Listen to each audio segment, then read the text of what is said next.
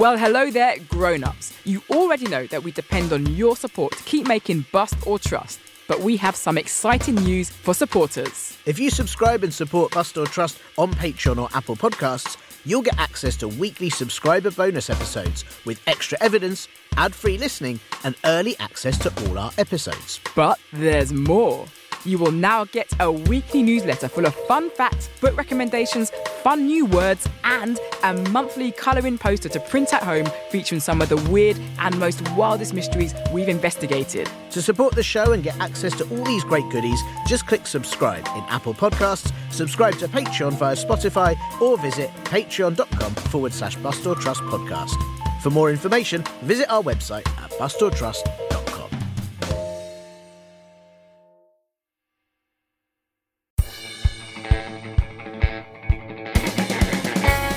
Can you unravel the world's greatest mysteries? Can you explain the unexplained and find the pieces to the most puzzling cases? Or are you a zombie who wants to know how best to swap brains for grains for a much healthier diet? Tiernan, there are no such thing as zombies. Aren't there? Are you a myth buster? Or a myth truster? I'm Tiernan. And I'm Athena. Welcome to Bust or Trust, a kids' mystery podcast. And, and we, we are the Busters or Trusters. We look into some very strange stories from all around the world. No mystery is too big for us. Monsters, ghosts, and all kinds of unusual sightings. You know, like when you see snails without shells. What's happened there? Have they just popped out without their house? Tiernan, those are slugs. Oh, I get it now. Thanks.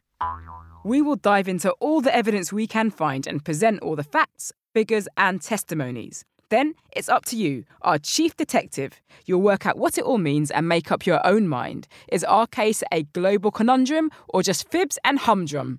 Hmm. Are you a mythbuster like me? Because things aren't always what they seem. Or are you a myth truster like me? Because some things can't be explained. They just are. Are what?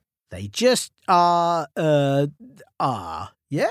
Phrases like that make me want to say ah too. Sorry. We'll tell you at the end of the show just how to get in touch, and you can let us know if you're on Team Buster or the best one, Team Truster. We'll also hear from you, our chief detectives, and your thoughts on the previous cases, so stay tuned. But until then, make sure you take notes, pay attention to all the information, and start putting together your case. The case. Hi, Athena. Ow! Sorry, I forgot to lift the visor up. Ah, that's better. Um, I said, Hi, Athena. Tiernan, you terrified me.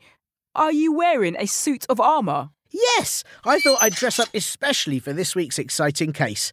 It's about one of the greatest knights ever known. Ah, was it the night you had to try and walk home in armour in hot weather? And it took you ages. Ha ha. No, Athena, it's about the knight, warrior, and famous ruler of Britain, King Arthur Pendragon of Camelot. Uh, don't you mean. Yeah, right, alleged ruler of Britain.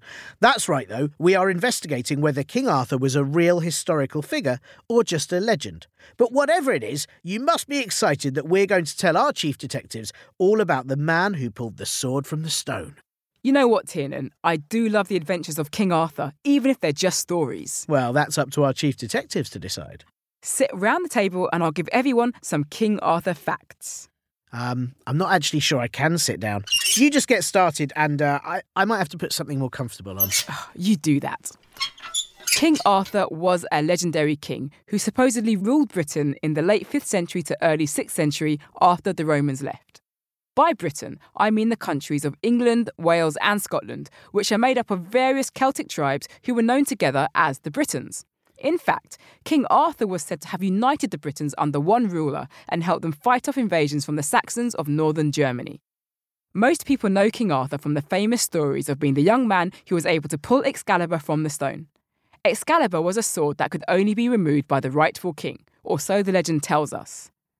Other famous stories about King Arthur tell us about his kingdom of Camelot, his knights, and their meetings at the Round Table, his Queen Guinevere, the good wizard Merlin, and his sorceress sister Morgan Le Fay. These have been told in books, films, television shows, and plays all across the world. While there are lots of legends about King Arthur, none of them are quite the same, making it very hard to prove if he was a real person or not. Well, I've seen large stones that haven't got any swords in them, so someone must have taken them out. That's all I'm saying. But of course, it's up to our chief detectives to decide whether King Arthur existed or not. And on that note, I think it's time we presented the chief detectives with the evidence to help them make up their minds, don't you? Of course. On to piece of evidence number one. First piece of evidence. There are a few old books that mention King Arthur, but the most famous is The History of the Kings of Britain. It was written in 1140 by Geoffrey of Monmouth, a Welsh monk. It's a long book, but at the end he talks all about King Arthur and mentioned many of the parts of the story we know, like Camelot, Merlin, and the sword Excalibur. The story goes Then Sir Arthur looked on the sword and liked it passing well. Whether liketh you better, said Merlin, the sword or the scabbard? Me liketh better the sword, said Arthur. Ye are more unwise, said Merlin, for the scabbard is worth ten of the swords. For whiles ye have the scabbard upon you, ye shall never lose no blood, be ye never so sore wounded. Therefore keep well the scabbard always with you. So, Merlin told Arthur that Excalibur's scabbard, the cover you put the sword into, would keep him safe from harm. You know, that sort of thing. Me liketh that story. But most historians agree that Geoffrey of Monmouth's writings are unreliable they were written hundreds of years after Arthur was supposed to have been alive. Plus, a lot of Geoffrey's manuscripts, they're quite fantastical. I think they're fantastic too. No, Tiernan, fantastical. That means things that aren't real, like fictional stories. His stories about Arthur contain mentions of magic and dragons, which I'm pretty sure weren't around in the 5th or 6th century Britain. Well, not if all those dragons were slain by brave knights. No, of course they weren't. But seriously, Geoffrey of Monmouth never said if he thought Arthur was real or not, just that he translated it all from an ancient book into Latin. So maybe he got a few bits wrong. He never said what that book was, though, and historians now believe he cobbled together lots of details from different historic British figures to make one amazing Celtic superhero.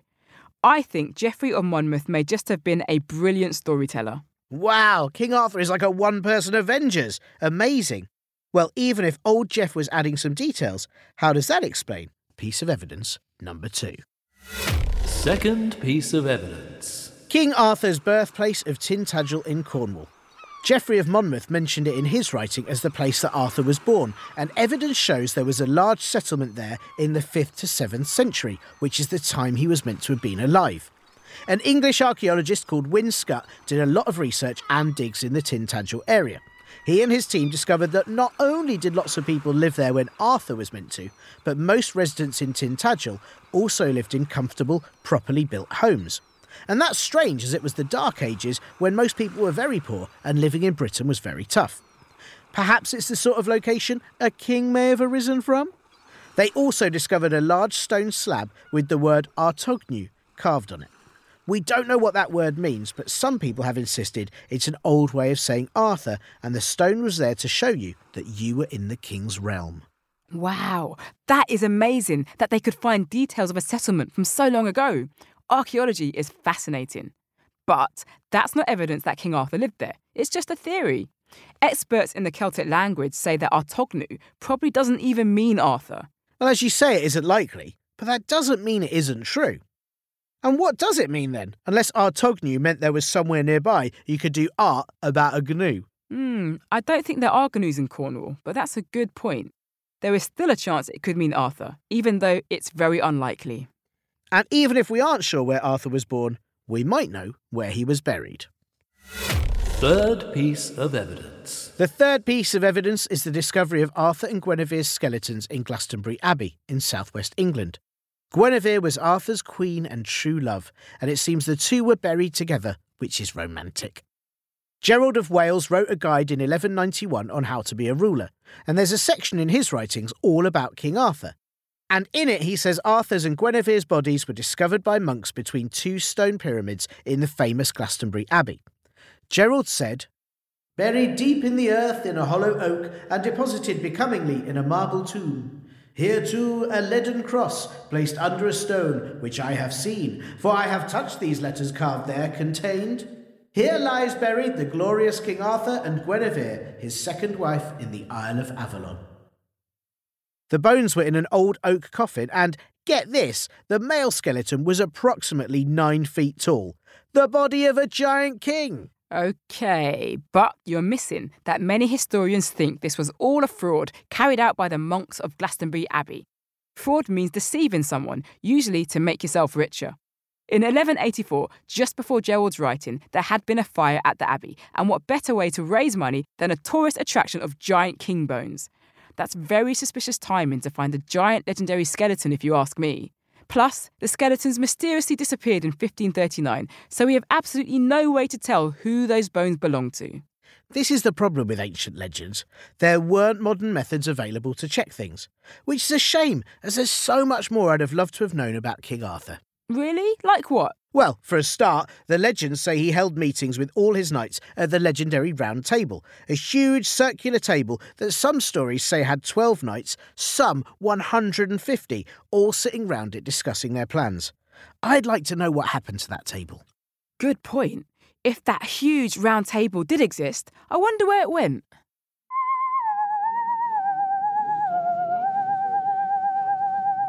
It is the sixth century in the kingdom of Camelot, home of Arthur Pendragon. The time has come for the king to gather his most loyal and trusted knights and show them his magnificent new table where they could discuss all their future adventures. Knights of Camelot, my loyal companions and fiercest warriors in all the land, I welcome you to my castle and to this, our new place of meeting where we sit as equals to discuss our quests. I bring you the triangular table. Please be seated.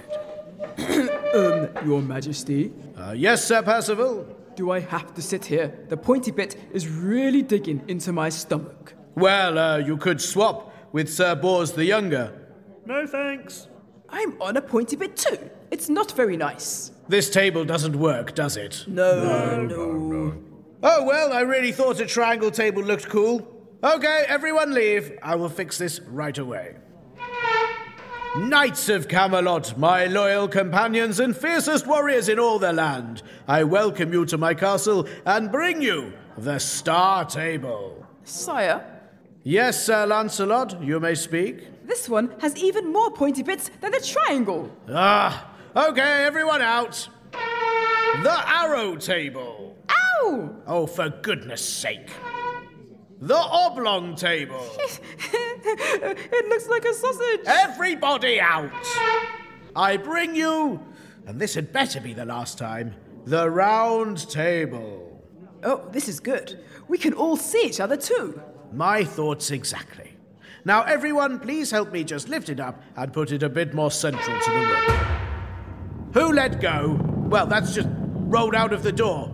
Unbelievable. Right, back to Zoom meetings, everyone. This is just silly. And that is how the story of the Round Table endeth. King Arthur would go on to lose many battles because his knights couldn't hear the plans on Zoom when he forgot to press unmute. That is fascinating, but that table must have rolled somewhere, right? Ooh, maybe the lady in the lake has her lunch at it. Tiernan, that was just a sketch, so it isn't evidence in any way at all. Well, that's what you say. And it's also correct. Shall we round up the evidence for all our chief detectives so they can decide for themselves if King Arthur really existed or not? Let's do it. Evidence recap. Our first piece of evidence is the writings of Geoffrey of Monmouth in 1140, who told the tale of King Arthur for the first time, telling many of the stories we know about him today.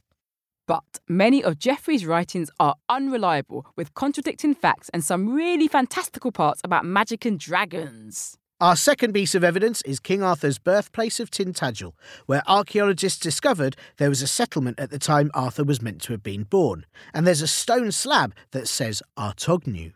But Celtic experts say that probably doesn't mean Arthur, and evidence of a settlement doesn't prove that King Arthur was born or lived there. Our final piece of evidence was the discovery of two skeletons in Glastonbury Abbey, with a lead cross that says they are King Arthur and Queen Guinevere. Except many historians think it was all a hoax to raise money for repairs to the monastery.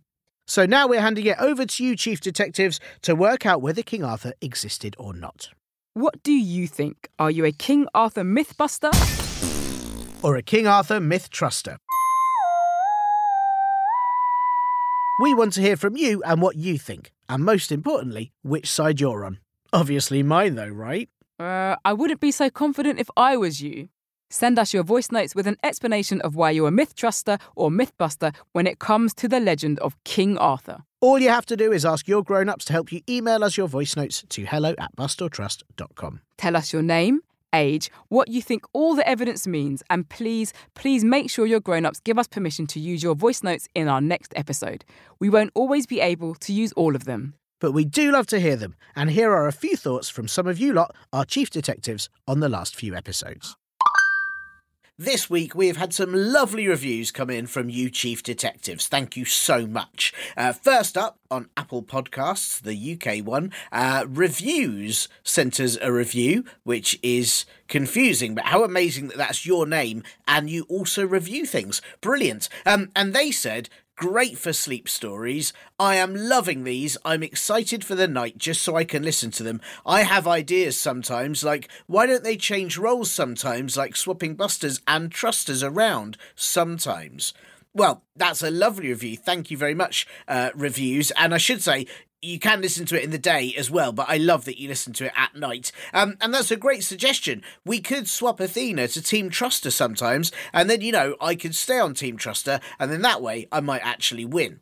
Great plan, thank you. Then we had this from Jinx on Spotify.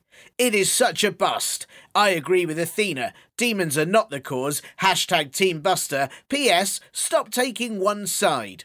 Well, thanks, Jinx, for the review and thinking through all the evidence um, on our Dancing Plague episode. And even though you agree with Athena, do you know what, Jinx? I think you're right. I mean, not on the demons bit, as they deaf made everyone dance, but on the taking one side, right? That should stop, and everyone should just be on Team Truster. It'd be so much easier. Ah, great messages. Teamwork makes the dream work. We'll see you next time for more Bust or Trust.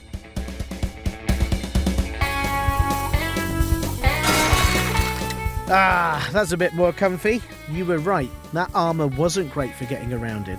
Tiernan, what are you wearing? Are you in your pyjamas? Well, if I can't put on nightwear, then I thought I should put on nightwear. If I was going to give you a knighthood, I would say, Arise, Sir Tiernan of the Ridiculous!